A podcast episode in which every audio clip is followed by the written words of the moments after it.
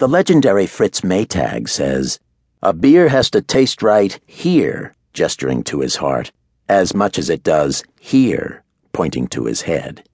And frankly, the ersatz beer to me felt better in the mouth than it did in my heart.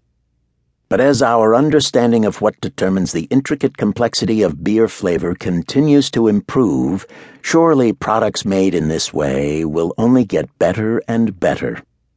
But is it beer? Does it matter? What does the customer want?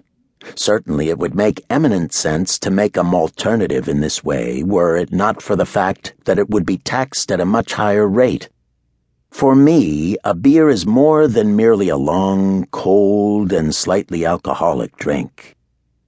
It's more spiritual than spirit, as we will now explore.